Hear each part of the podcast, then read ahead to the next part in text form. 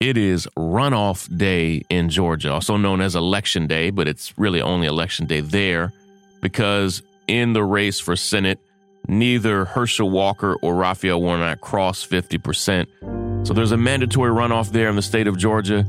And if you have not voted and you live in Georgia, or if you know anybody that lives in Georgia, please let them know there's still time to vote today. It's so, so important. And today on the breakdown, I'm going to unpack and explain what this race actually means and why it's so important to have Reverend Raphael Warnock in Congress. Let me unpack and explain it. This is Shaun King, and you are listening to The, the, the breakdown. The, the, the, the breakdown.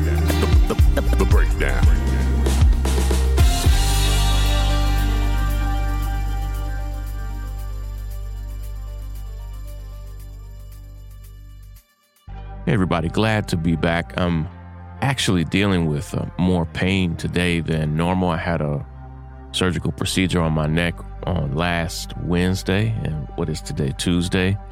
And so I'm kind of at the period where I'm no longer taking my strongest medications, and so I'm just back to dealing with some pain. But I think I'll be a lot better in a few days. And um, I am uh, also experiencing just a little bit of anxiety, not much, over this race in Georgia. And every every poll that I've seen, every indication that I've seen suggests that in early voting in Georgia, Raphael Warnock is leading and leading by a good margin, like enough to win the race. But what we've seen now is that Republicans, foolishly, for whatever reason, have demeaned early voting so much that they don't really participate in it like they should. But now they show up on same day voting. And for Republicans to win this race today, which I don't think they will, but for Republicans to win, they have to have a historic election day blowout. Like they have to show up in a major, major way. And I'm just not convinced that's going to happen. I think now the secondhand embarrassment of Herschel Walker, I mean, every day when this man, when they turn on the mic, this man is liable to say, like, there's a part of me that, like, a very small, small part of me that feels sorry for him. Like, what's going on here? Why does he, why does he sound so dumb? Like, so, you know, we could blame it on CTE and you know, whatever, but it, he's a mess.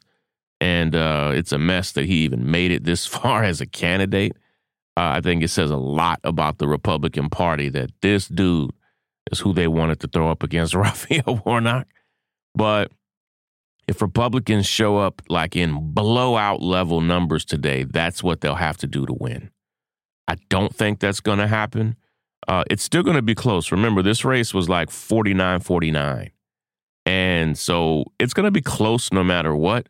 I just hope it's not, you know, so close that Eh, you know, we can hardly stand it. I think Warnock has it, but same thing. Democratic voters, or even just Georgia residents who respect themselves and who like their state, should be showing up to vote for Raphael Warnock. And I see a lot of people on my timeline, and, and I'm I'm grateful that people like this express their opinions because you can live in a political bubble and not really understand that a lot of people feel the way I'm about to say. I hear a lot of people and see a lot of people on my timeline saying, why does it really matter? Like, the Democrats don't really do much for us anyway, so why does it matter? Right after the break, I'm going to give you three or four ways that it will really matter to have Reverend Raphael Warnock specifically in the Senate. I'll be right back after a break. Quick word from some of our sponsors.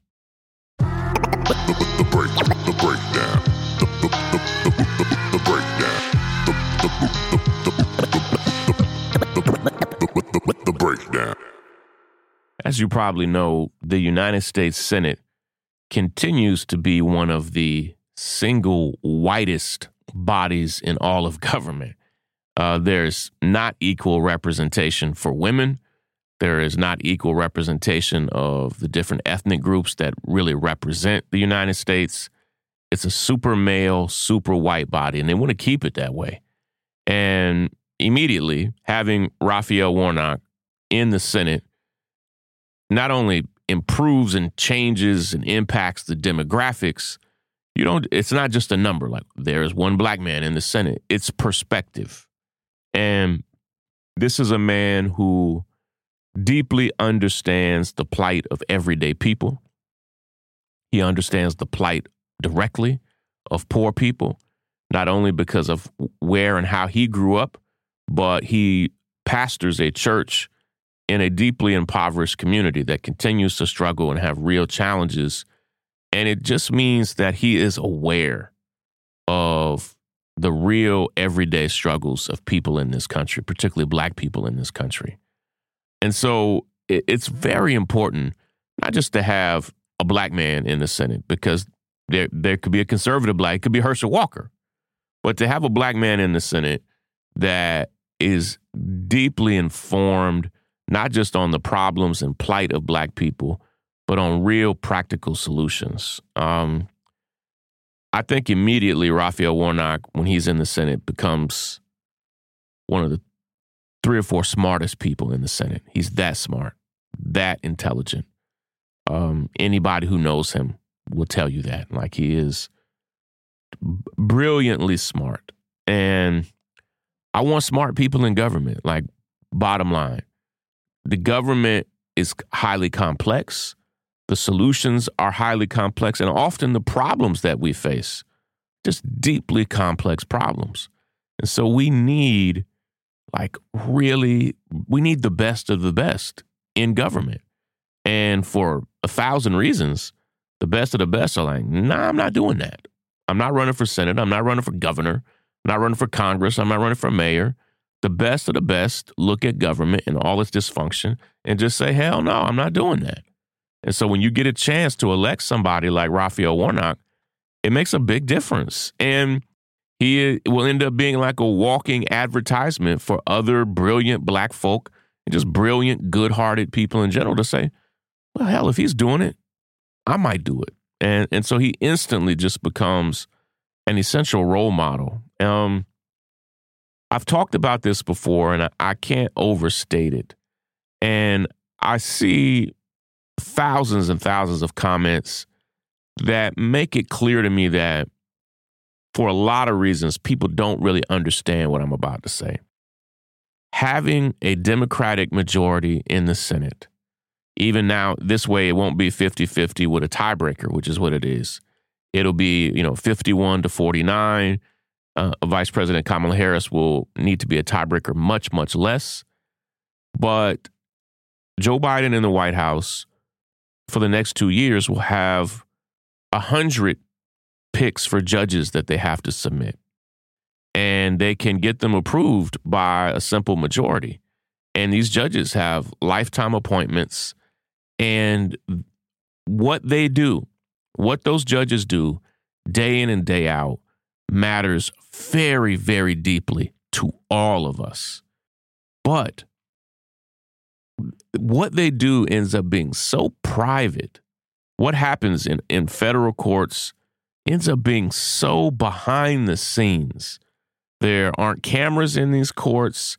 Um, you know, we we rarely fully understand the lifelong impact that these judges have. And and the president gets to appoint these judges and they get approved not by the whole Congress, just by the Senate. And so having Raphael Warnock there as the 51st Democratic vote in a, in a majority makes a big, big difference. Um, and, and then there's one thing that I haven't talked about much. The Senate and governorships, and to a much lesser degree, mayoralships most American presidents and presidential nominees come from the Senate and come from governorships. Those are the pipelines, and there are a few exceptions, but the majority of American presidents and American presidential candidates come from the United States Senate and different states as governors.